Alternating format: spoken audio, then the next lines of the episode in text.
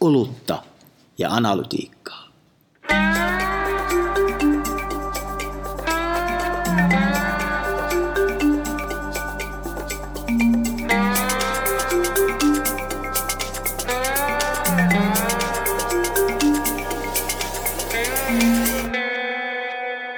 Olutta ja analytiikkaa. Strategian asiakaskokemus, tästä puhutaan tänään. Mennään heti Jaakko asiaan ennen kuin ottaa hörppy. Eli voiko se asiakaskokemus olla strategia, jos strategia on valintoja ja sinne on tunkua vastuullisuudesta ja henkilöstöstä ja kaikki on kuninkaita. Sisältö, sisältökin on vielä Kyllä. kuningas jonkun mielestä. Kyllä. Niin mitä se tarkoittaa, että asiakaskokemus on strategiana? Mun mielestä tiivistetysti se tarkoittaa sitä, että siirrytään ajatuksissa ja tekemisessä ja, ja valinnoissa tuotelähtöisyydestä, tuotekeskeisestä ajattelusta asiakaskeskeiseen ajatteluun. Ja meillähän on ollut tästä aikaisemminkin juttua, että niin kuin mediataloissa on historiallisesti ehkä ajateltu kuitenkin muinoin sitä tuotetta aika vahvasti sillä, että me nyt tehdään täällä näitä sisältöjä ja sitten tota, sit kun on painettu julkaisunappia tai, tai jotain muuta Tehty nappia, niin, niin tota, sitten voidaan unohtaa ne asiakkaat tai yleisöt tai kuluttajat Kyllä. tai ihmiset tai mitä ikinä. Mutta puhutaan tästä tänään. Meillä oli inspiraationa tässä yksi tosi hyvä kirja. Kyllä. Mennään siihen kohta. Nyt on hörpsy, tämmöistä Niin. tuota, öö, tölkkikamaa, jossa on tämmöinen punavalkoinen värimaailma. Joulun kunniaksi. Voisiko, voisi jopa tituleerata joulutuotteeksi? Joo. Katsotahan minkälaista se on. Oi, oi, oi. Kynnet taittuu. Vielä, vielä menee kynnet, kynnet. Melko esanssinen maku. Hui! Lapsuuteni kesät ei ihan näin esanssialle maistunut, mutta kuule ei mitään muuta kuin ääntä kohden.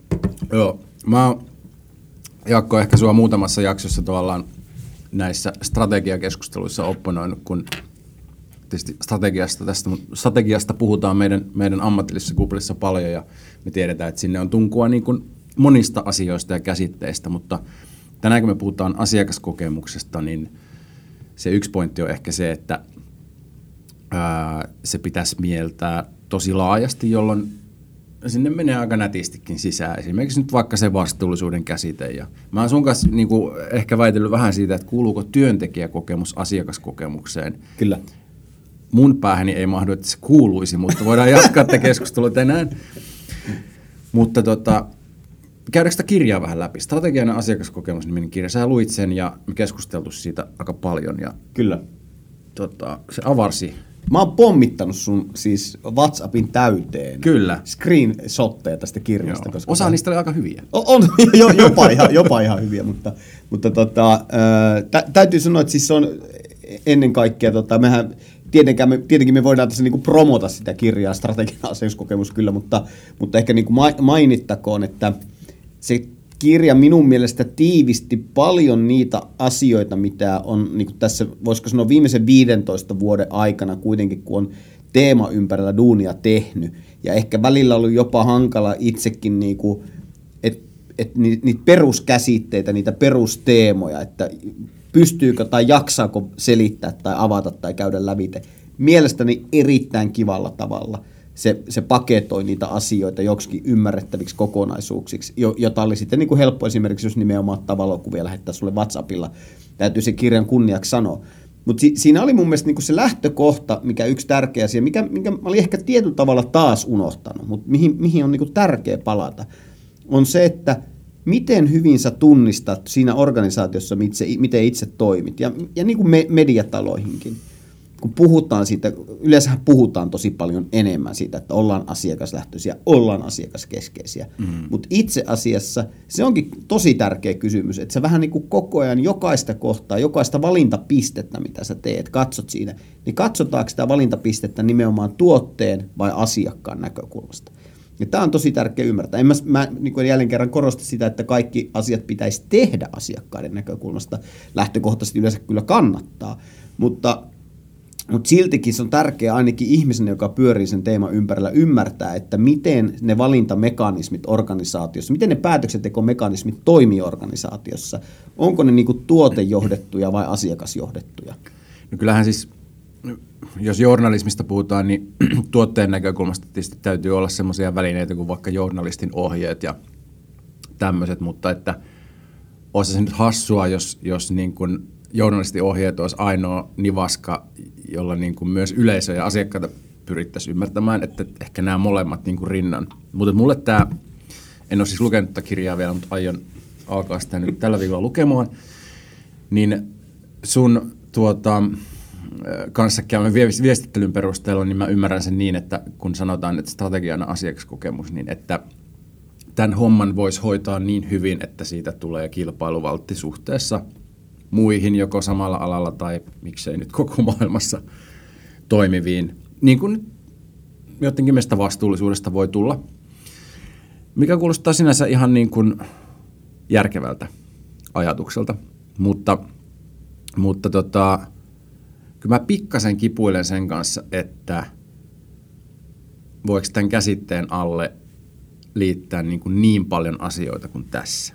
Ja nyt, nyt päästi Jaakko avaamaan mulle, koska täällä oli tämä määritelmä. Mitä tämä niin täysin tarkoittaa sun mielestä, kun sä oot lukenut sen kirjan? Asiakaskokemus on aina ajan yli eri kosketuspisteessä rakentuva kognitiivinen, emotionaalinen, sosiaalinen sekä sensorinen kokemus – Tämä on, tähän, tähän niin kuin, äh, yhteen lauseeseen tiivistetty hirveän laaja, laaja niin kuin kokonaisuus ja tota, pure, puretaan sitä osiin. Tässä on niin kuin monta kohtaa, mitkä on hyvä ymmärtää.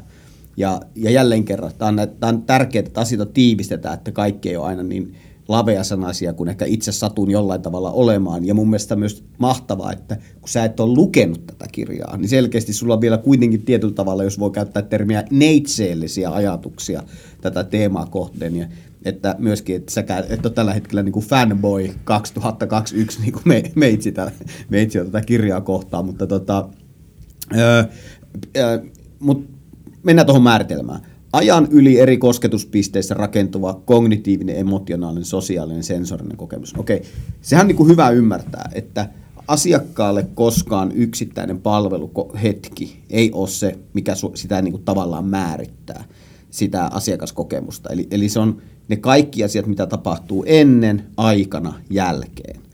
Eli yleensä niin kuin asiat, mitkä tapahtuu ennen – ennen kuin sä esimerkiksi käytät mediapalvelua. Sulla on mm. jonkinnäköinen mielikuva. Sulla on jonkinnäköinen mielikuva tällä hetkellä MV-lehestä. En tiedä, käytätkö sitä kuinka us, niin kuin, niin kuin aktiivisesti, mutta en. sulla, no, no, mutta, mutta lähtökohtaisesti sulla on jonkinnäköinen mielikuva, miksi sä et käytä sitä esimerkiksi. Mm. Sulla on mielikuva, ketkä sitä käyttää. Sulla on mielikuva, ylipäätään, miten medioiden pitäisi toimia. Joten sä oot jo muodostanut tietyllä tavalla siitä hetkestä, sitä tulevasta median luku, käyttö, katselu, kuuntelu, kokemuksesta jonkinnäköisen mielikuvan. Eli sulla on tietynlaisia odotuksia. Ja tämähän on tosi hy- tärkeä niin kuin ymmärtää, että miten ihmisten odotukset on aina sit suhteessa kuitenkin siihen asiakaskokemukseen. Odotuksethan sitä loppupeleissä määrittää.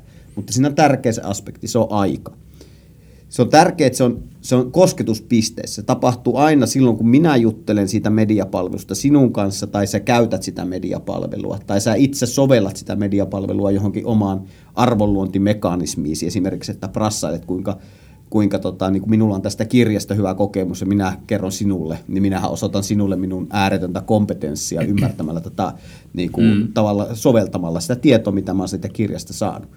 Eli siihen liittyy aina erilaiset kosketuspisteet aika, kosketuspisteet ja sitten ne neljä eri tasoa. Kognitiivinen, emotionaalinen, sosiaalinen, sensorinen.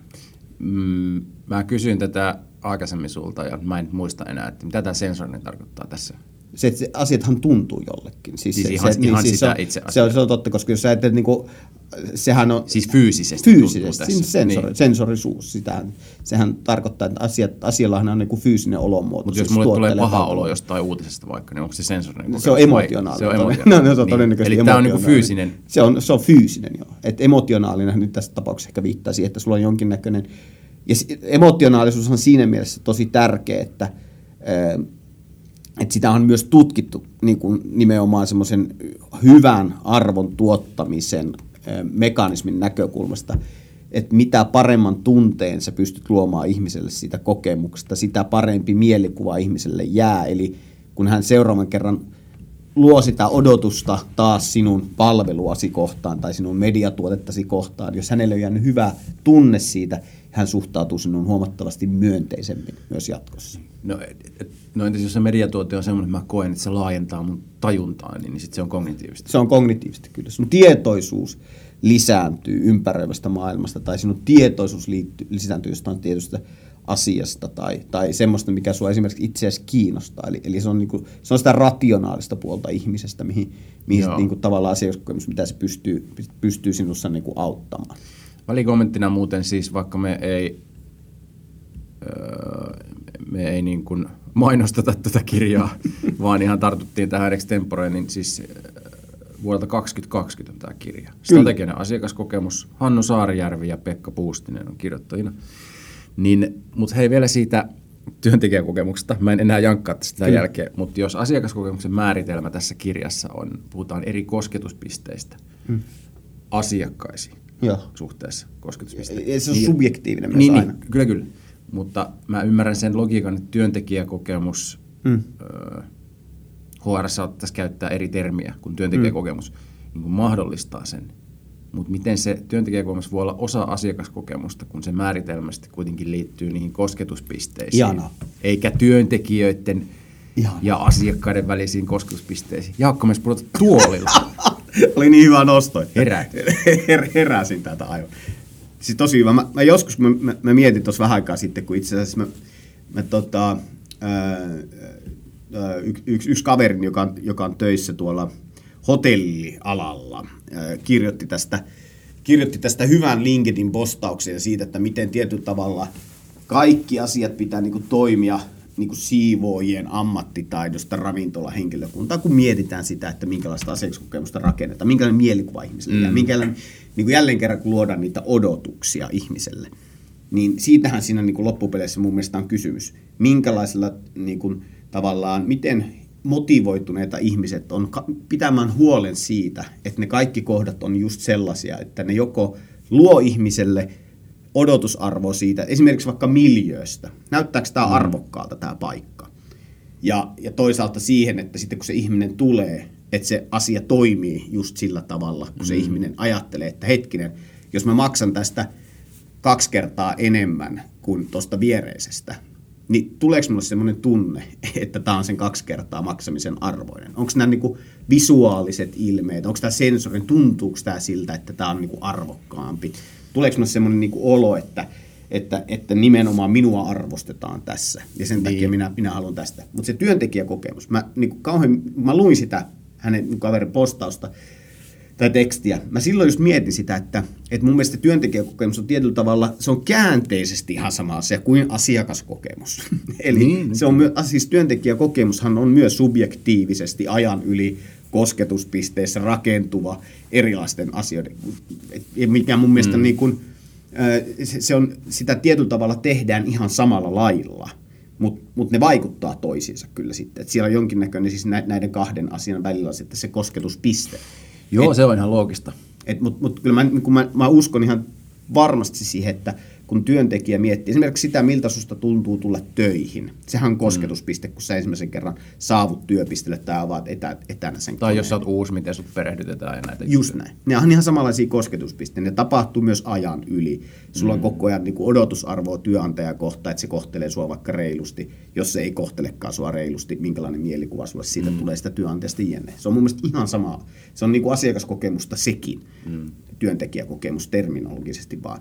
Mutta toki se, se on niin kuin hyvä muistaa, että se työntekijäkokemus niin kuin kuitenkin työnantajan näkökulmasta hän yrittää sitä työntekijäkokemusta niin kuin kehittää suhteessa siihen, että se loisi jotain, arvoa. Mm. Eli toisin sanoen ää, joku maksaisi siitä tietyllä tavalla palvelusta, mitä se yritys tai media tai mikä ikinä nyt tuottaakaan. Et silloin sinne tavallaan se työntekijäkokemuksena on joku maali, kun taas asiakaskokemus on aina tietyllä tavalla, no tokihan sinnekin se maali, että sä yrität saada ihmisen maksamaan siitä palvelusta, mitä, mitä sinä luot. Mutta, mu, mutta se on tietyllä tavalla kuitenkin aavistuksen verran eri, eri kysymys. Niin kyllähän nämä kaikki niin kuin työelämän käsitteet on sillä tavalla, niin kuin, niin kuin sanotaan, että kaikki liittyy kaikkeen, niin niin, niin liittyykin.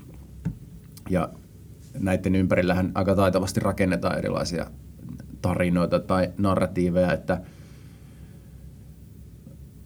joita mun mielestä joskus voi katsoa vähän kriittisestikin. Oli yksi tosi hyvä linkkarikirjoitus, jossa todettiin, että kun kaikki yritykset nykyään niin kuin osaksi strategiaan kirjaa, että meillä pitää olla parhaat tekijät, niin siinä niin kuin todettiin, että sehän on paskapuhetta. Ei kaikilla voi yhtä aikaa olla parhaita tekijöitä.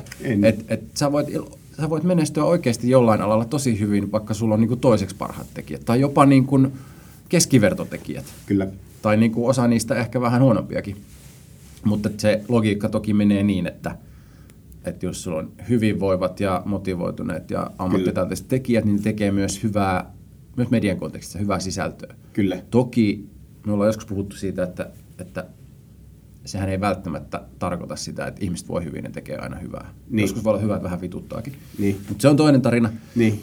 Mä hyväksyn nyt tämän työntekijäkokemus osana asiakaskokemusta juttua, niin voidaan mennä eteenpäin. Kyllä. Toi, toi, Mä, toi. mä, mä, mä, niin. sanon, mä sanon vielä siitä, että, että tässä, tässä on niin kuin monta, monta käsitystä, että mikä, mikä on niin kuin, että, että jos me puhutaan sitä määritelmästä, Niin. että se on nimenomaan asiakkaan aina ja, ja tapahtuu ajan yli kosketuspisteet, sitten on ne neljä eri tasoa. Mutta mut se on niinku se ytimellisesti, ytimellisesti mun mielestä se on tärkeänä aina ymmärtää, että se kysymys on aina odotusten ja toteuman välisestä summasta. Eli, eli käytössä katsoen ihmisillä on aina joku odotusarvo, joka voidaan niinku alittaa, siihen voidaan vastata just niinku prikulleen tai se voidaan ylittää. Mm. Jostain tuotteesta Jostain tai me- mediapalvelusta tai... Siinä on sun asiakaskokemus. Kyllä. Se ei, se ei ole niin kuin monimutkaisempaa tietyllä tavalla. Sittenhän tietenkin yritys pyrkii vaikuttamaan kaikin puolin niihin odotuksiin, joko markkinoinnillisesti tai, tai luomalla semmoisia niin asiakaskokemuksia, että seuraavalla mm. kerralla hän odottaa jotain. Mutta sitten on tosi paljon asioita, miten ihm- yritykset ei taas pysty vaikuttamaan niihin odotuksiin. Kuten esimerkiksi miten muut toimijat media-alalla toimii. Ja tämä on nyt mun mielestä kauhean, tämä on nyt niinku se isoin media-alan murros periaatteessa, mikä, mikä on käynnissä. On, on se, että niitä odotuksia luo, luodaan media-alan ulkopuolelta ihmisille siitä, mitä median pitäisi olla. Niin ja sitten niin kuin, toki voi kauniisti lausua siitä, että, että tehdään tästä asiakaskokemuksesta niin iso juttu, että siitä tulee meidän kilpailuvaltti, mutta sitten media-alalla kun katsoo noita teknologiajättejä ja sitten vaikka striimaajajättejä, niin kuin esimerkiksi sisältöjen esitysoikeus niin kuin massit alkaa Kyllä. olla niin isoja, että, että oikeasti isoimmat vaan niin kuin pystyy kilpailemaan tämmöisiä juttuja. Kyllä. Niin sitten tavallaan kaikki eivät voi olla parhaita siinä asiakaskokemuksessakaan, mutta, mutta voiko niin kuin keskinkertaisella asiakaskokemuksella menestyä, Jaakko? Eri, erittäin, hyvä, erittäin hyvä pointti. Ja silloin sun pitäisi niinku varmaan tunnistaa. Sen takia mä yritän niinku, strateginen asiakaskokemus on tärkeä, että sä valit, teet ne valinnat. Mihin sä siinä panostat? Mm. Mitkä on ne niinku, tavallaan hygieniatekijät, mitkä sulla on pakko olla kunnossa? Mitkä on ne kriittisimmät elementit, millä sä pystyt, pyrit niinku, ratkaisemaan? Onko se niinku, hintaa? Onko se joku onko se jollain tavalla joku löydettävyys tai helppokäyttöisyys, mik- mikä se niin kuin medialla on, mikä niin kuin tavallaan semmoinen suora vaikutin. Ja kolmas on sitten tietenkin se, että no mit- mikä se on se juttu, millä sä niin kuin luot niitä ylivertaisia kokemuksia sitten. Mik- mikä se on se tapa, millä sä niin kuin ylität ne asiakkaan odotukset.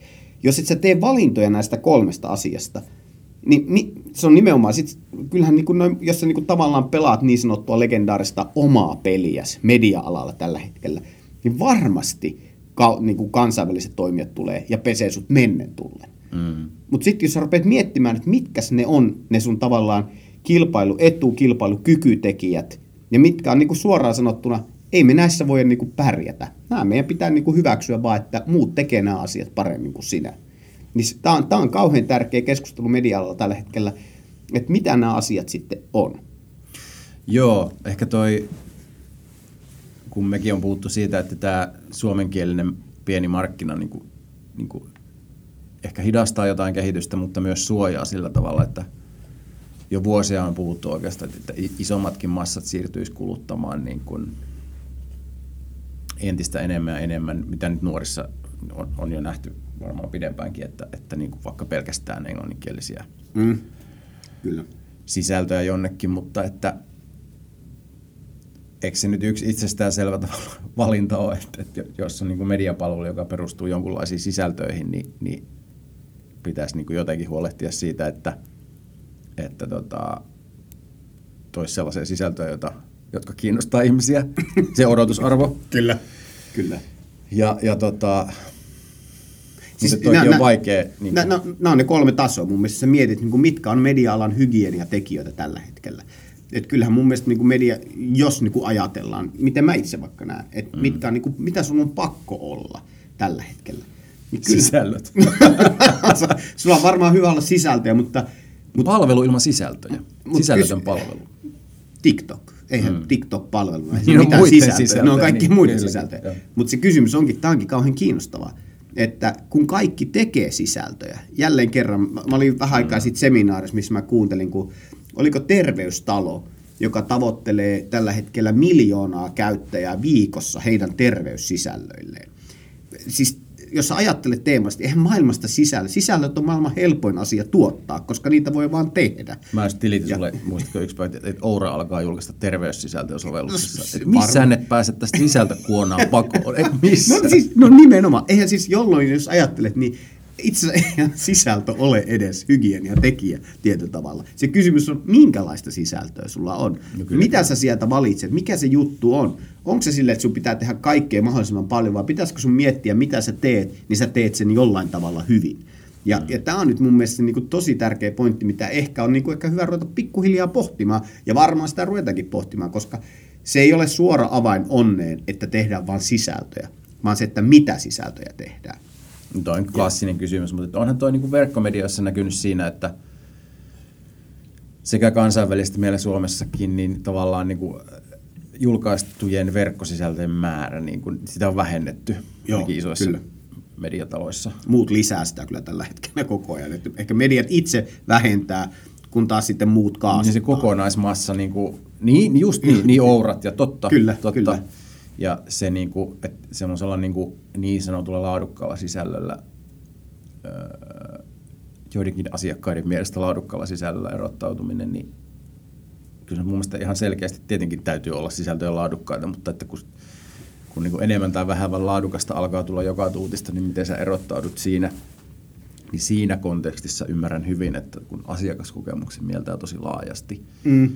että se auttaa niin kuin tämän kaiken kehystämisessä niin kuin Kyllä. paremmin. se auttaa niissä valinnoissa, koska sit sä teet, että esimerkiksi kyllä mä niin kuin ajattelen media-alalla tällä hetkellä. Voiko sulla aidosti olla niin kuin ei-henkilökohtaista digitaalista mediapalvelua? On, mm. Onko se niin kuin, mitä se edes olisi? Ottaisit, lataisit sä esimerkiksi itsellesi tällä hetkellä, jos sulle tulisi semmoinen, että hei, että mulla on tämmöinen mediapalvelu, joka RSS-feedaa kaikki maailman sisällöt sulle. Niin mm. käyttäisit sä semmoista? Mä väittäisin, että et Ilman käytä. mitään Ilman mitään. niin, niin, niin, että eihän, eihän siinä niinku mitään järkeäkään. Tai sitten se, pitää, tai sit se on niinku hyperpersonalisoitu. Eli se käytännössä katsoen se on jonkun yksittäisen toimittajan uutiskirje, joka niinku tavallaan suodattaa periaatteessa. Sä, sä niinku vähän niinku tiedät sen siitä jo niinku tavallaan tekijästä, minkälainen persona se on, jo- joka suodattaa sitten vaikka uutiskirjeessä. Mm. Minun mielestä tällä hetkellä nämä on kiinnostavimmat kolme asiaa tyyppisesti sitten niitä sisältöjä sulle. Eli se, se niinku tavallaan syntyy tosi henkilökohtaisuudesta ne sisällöt, tai sitten on tosi henkilökohtaisesti räätälöityjä ne sisällöt. Mutta siis semmoinen niinku täysin generaalinen niinku sisällöntuotteesta kone, niin kyllähän eihän se pitkässä juoksussa voi olla, koska kaikki tekee sitä niin kuin tällä hetkellä enenevässä määrin. Niin. Joten se tulee niin kuin tosi tärkeäksi, että se hygieniakysymys mun mielestä tietyllä tavalla silloin siinä tulee se, että miten, miten sä pystyt niin kuin luomaan sen, se, niin kuin vähentää sen ihmisen vaivaa sen median sisällön käytöstä. Niin se on niin kuin mun mielestä hygieniakysymys media-alalla tällä hetkellä. Eli se, se kuratointi pitää olla todella hyvä. Toinen, mitä mä mietin tosi paljon, on, on se niin kuin vaivattomuus mä mietin, että se vaivattomuus tekee jo, siis niin kuin semmoista, koska se arvoluonti niin kuin mediassahan, eihän se ole se, että sä luet jonkun sisällön ja, no aika ajoin se voi olla sitäkin, että sä luet vaikka joku tosi hyvä juttu ja sä tulee tosi niin kuin semmoinen avartunut fiilis tai joku näin. Mutta jos ajattelet niin kuin tätä Netflix and chill-mallia tyyppisesti, mm. niin kyllähän siinä niin kuin koko niin kuin ajatuksellisestihan kyse on siitä, että että sä et edes tarvii sitä mediaa. Se on se arvo syntyy sen median ulkopuolella, mutta se media kontekstoi sen arvon. Eli, eli tietyllä tavalla äh, sulla on joku media, joka on väline sulle siihen arvon luontiin. Ja, ja tämä on niinku kauhean tärkeä kanssa niinku ymmärtää, että se ei ole itsessään se media, joka on se arvo, vaan se media on se, että miten se ihminen soveltaa sitä ää, niin kuin tavallaan kuulemaan, lukemaan, näkemäänsä sitten siinä omassa kontekstissaan. Ja, ja tämä on niin kuin, tosi tärkeä ymmärtää. Ja tämä on ehkä välillä tietyllä tavalla, mikä mediassakin on semmoinen, niin kuin, ei voi sanoa painopiste, mutta painipiste. Että ajatellaanko... Tuon olit miettinyt ennen. en, en, en ollut, koska se syntyi, mutta koska ajattelet sä silloin, että se tärkeintä sen ihmisen elämässä on se, miten sä käytät sitä mediaa niin kuin sillä hetkellä, kun mm. sä käytät, vai ajattelet sä sitä, että mitä se ihminen ottaa tästä mukaansa ja luo sen arvon jossain muualla? Joo. Tämä on, puhutaanko lopuksi vielä siitä, että siis olisi kiinnostavaa kuulla sun ajatuksia siitä, että miten organisaatioissa ää, esimerkiksi asiakaskokemuksen käsitteelle tavallaan esimerkiksi isoissa organisaatioissa syntyisi mm. niin, kuin niin laaja ymmärrys, ensinnäkin käsite, joka on monitulkintainen ja mm. muutoksessa laajentuu. Miten sille löytyy semmoinen niin kuin tuki, että sitä pystytään niin kuin toteuttamaan, koska niin kuin puhuttiin, niin, niin tavallaan niin kuin erilaisia kuoroja erilaisissa yhtiöissä Joo. on, että, tuo, että tavallaan niin kuin on HR ja vastuullisuutta mm. ja taloutta ja miten nämä kaikki niin nivoutuu sillä tavalla yhteen, että, että tavallaan se, että tuolla jo yhdessä nurkassa ihminen, joka että muistakaa asiakaskokemus. joo, joo, kyllä. Ja kyllä. toinen saattaa puhua joko, joko ei sitä ollenkaan tai sit siitä eri niin kuin kielellä ja termeillä. Kyllä. Niin miten sä niin kuin lähestyisit tätä asiaa? Tää, no, kyllähän se niin kuin fakta on se, että et, et, niin kuin organisaation turhin ihminen on niin kuin asiakaskokemuksesta vastaava. Joo, voisi sanoa näin, koska itse, koska itse vastaan no, no, asiakaskokemuspäällikkönä, niin voi ehkä näin, näin todeta, mutta, mutta ei, ei, ei, ei sä voi ajatella, että joku ihminen vastaa niin, 5,7 niin, paradoksi, että 5,7 miljoonan ihmisen asiakaskokemusta, mm. mitä luo tuhannet ihmiset. Eihän se ole, niinku, se ei ole niinku faktisesti mahdollista. Joten, joten kyllähän se niinku, mä itse tykkään tästä sanaparista kuin suotuisat olosuhteet. Eli organisaatiohan tehtävä tietyllä mm. tavalla aina, tai ainakin itse ajattelen, että minun tehtävä on luoda organisaatiossa semmoisia suotuisia olosuhteita, missä hyvä asiakaskokemus on todennäköisin tapahtua. Eli, eli se on tavallaan mitä, että et, et, tavallaan yritys pystyisi luomaan mm. mahdollisimman hyviä asiakaskokemuksia. Eli meillä vaikutettaisiin asiakkaan odotuksiin, ne hetket, kun ne ihmiset tulee käyttää sitä, ja sitten kun ne ihmiset kun soveltaa sitä omaa arkea, että mm. olisi mahdollisimman suotuisat olosuhteet, että niin, se arvo voisi syntyä. Konepeli on kaikki kunnossa ja Juuri joka näin. paikassa on kaikki kunnossa. Mutta mut, mut mä sanoisin mm. näin vielä, että itse kun on tosissaan että asiakaskokemuskenttää tässä 14-15 vuotta kuitenkin niin kuin rämpinyt, jos näin voisi sanoa, mm. niin on, onhan nyt kuitenkin tosi pitkällä – jo tässä meidän niin kuin puhettavassa, kun me näin tällä tavalla voidaan jo suhteellisen hyvin tai avoimesti miettiä ja pohtia, missä asiakaskokemuksen rajat menee, koska silloin 14 vuotta sitten ää, asiakaskokemus edelleen oli asiakaspalvelua. Ja, no just ja nyt, tämä, tämä. Niin, nythän, nythän me niin vastuullisuus oli tosi, se Joo. oli niin kuin ympäristövastuuta oli, käytännössä. No käytössä katsoen just näin. Että kyllähän niin kuin, mä, mä uskon, että niin kuin organisaatioiden ihmisten ymmärrys jatkuvasti kehittyy mutta se on niinku luonnollista, että niissä muutoksissa vaan vie aikaa, koska itse prosessitkin Joo. on yleensä aika pitkiä. Mä en tiedä, miksi mä oon niin kiinni aina tässä, että, että niinku käsitteet pitää rajata, mutta mä jotenkin koen sen niinku... Sä, sä oot journalisti. No se, niin, niin. se, se, se on hidasti Mutta mä kysyn loppuun, Uhallakin kysyn, että kun on, on monia hyviä perusteluja, miksi tämä asiakaskokemus on nyt syytä mm. mieltää nämä laajaksi käsitteeksi, niin voitko sanoa mulle yhden esimerkin asiasta, vaikka mediatalon kontekstissa, mm. joka ei ole osa asiakaskokemusta. Jos, jos kaikki on, niin se on ihan ok. No sehän varmaan niin kuin hirveästi kysymys siitä, mitä se yhtiö tekee. Että jos se yhtiö tekee kauhean niin kuin, ä, tuotelähtöisesti, niin on varmaan niin kuin miljoona asiaa, mitä, mitkä ei ole niin kuin mm. yhteydessä siihen asiakaskokemuksen luontiin, koska ne on vaan, niin kuin, joku voisi sanoa, että ne on myös turhia asioita, koska jos ei, jos ei asiakas tai se vastaanottaja mediakan kontekstissa tuu ikinä siitä mitään hyötyvää, mm. niin miksi se yhtiö edes tekee? Siis niin kuin, jos, niin kuin, en, mun, nyt on vaikea keksiä, koska tietenkin itse työskentelen organisaatiossa, joka tekee vain täydellisesti asiakaslähtöisesti asioita, mutta, mutta kyllähän niin kuin, se yleensä lähtee siitä, että sun pitäisi niin kuin, katsoa jotain kontekstia, koska jälleen mm. kerran, mit, mitä tuotelähtöisyys sitten on? Jos niin ajattelee, mitä se asiakaslähtöisyys sitten. Sehän on niin koko niin kuin filosofia, minkä takia organisaatio on olemassa. Joten kaikkihan silloin kytkeytyy myös siihen asiakkuuteen. Niin, ja, kyllä, kyllä. Jos niin kuin näin päin ajatellaan. Mm. Mutta osa on ehkä enemmän ulkokehällä kuin toista. Mä tarkoitan tätä Nasan kyllä. siivooja esimerkkiä, että, että, että jos tuolla meillä niin kun siivooja putsaa lattioita, niin se mahdollistaa sen, että minä en kaadu ja murra lonkkaani käytävällä, jolloin jos mä murran lonkkan, niin mulla on vaikeampi tehdä mun työtä. Tätä, tätä logiikkaa. Juuri niin näin. Mun mielestä niin tällaisia tärkeystasoja pitäisi kuitenkin voida tunnistaa. Niin, kaikki, ka- kaikki on varmaan, siis erityisesti jos sä mietit, että sä haluat niin kuin asiakaskokemusta kehittää strategisena niin kuin kompetenssina, niin silloinhan sun on varmaan... Sen niin kuin- sisällä on myös pystyttävä tekemään valintoja. on pystyttävä tekemään valintoja. Ja organisaatiossa ne tärkeimmät valinnat te- tehdään siinä, että miten asiakasymmärrystä kehitetään, No miten niin. tuotteita kehitetään suhteessa asiakasymmärrykseen, miten niiden tuotteiden jakelua mediakontekstissa, miten esimerkiksi palveluita, miten, miten niin kuin sitä sisältötarjoamaa kehitetään ää, suhteessa siihen, mitä tuotteita sulla on, miten markkinoinnilla ohjaillaan ihmisten odotusten kehittymistä tai viestinnällä ohjataan ihmisten odotusten kehittymistä, miten tämä koko yhtälö toimii.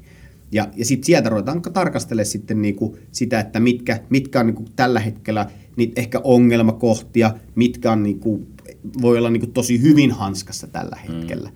Mutta kyllä mä niinku väittäisin, että se perusfilosofia siellä mikä on, niin sillähän sitä kuitenkin niinku rakennetaan sitten sekä niitä ihmisten odotusten hallintaa, että sitten niiden kokemusten hallintaa. Mutta Kyllä. paradoksaalisestihan asiakaskokemus, kun on kuitenkin aina ihmisen subjektiivinen kokemus, niin yritys hän parhaimmillaankin pystyy vain luomaan suotuisia olosuhteita, missä se hyvä asiakaskokemus voi tapahtua, mm. mutta se jää loppupeleissä aina sen ihmisen omaan arkeen, tapahtuuko se vai ei. Joo. Mä luulen, että me tultiin aika hyvin niin kuin monesta eri kulmasta nyt tähän teemaan. Me on nimittäin puhuttu aikaisemmassa yhdessä jaksossa siis tota, asiakaskokemuksen mittaamisesta. Kyllä, kyllä. Nyt puhuttiin vähän eri näkökulmasta. Kyllä. Ja siinä se on hyvä jakso, mikä, jos haluaa kuulla sitä lisää, sillä niin kuin temaattisesti puhuimme tästä, tästä aiheesta jo. Ja, ja toki sitä voisi vielä laajentaa niin kuin ajatteluun niin kuin asiakasymmärryksestä tai asiakkaiden luokittelusta, moderneista luokittelutavoista sun muuta, mutta jätetään se hautumaan, jätetään se hautumaan. Joo, tämä, tämä mihin me nyt viitattiin, niin oli toi asiakaskokemuksen mittaaminen. Esson baarista on tultu pitkä matka, julkaistu kaksi vuotta sitten. Herregud, olemme olleet aikamme edellä, joten tämä on myös osoitus siitä, että nämä ajattelu on siis jo pidemmällä ollut ennen tätä kirjaa, että ei tämä puhtaasti ihan vaan niin kuin fanboy-kamaa ole, vaikka vahva suositus onkin, että jos haluat ymmärtää jonkun, jonkun kokonaisuuden lyhyessä ajassa, lue se kirja. Joo. Nyt mä tota, lainaan sen kirjan nyt sinulta ja alan lukemaan sitten. Katsotaan miten käy. Mahtava homma. Kiitos. Kiitoksia. Näkemiin.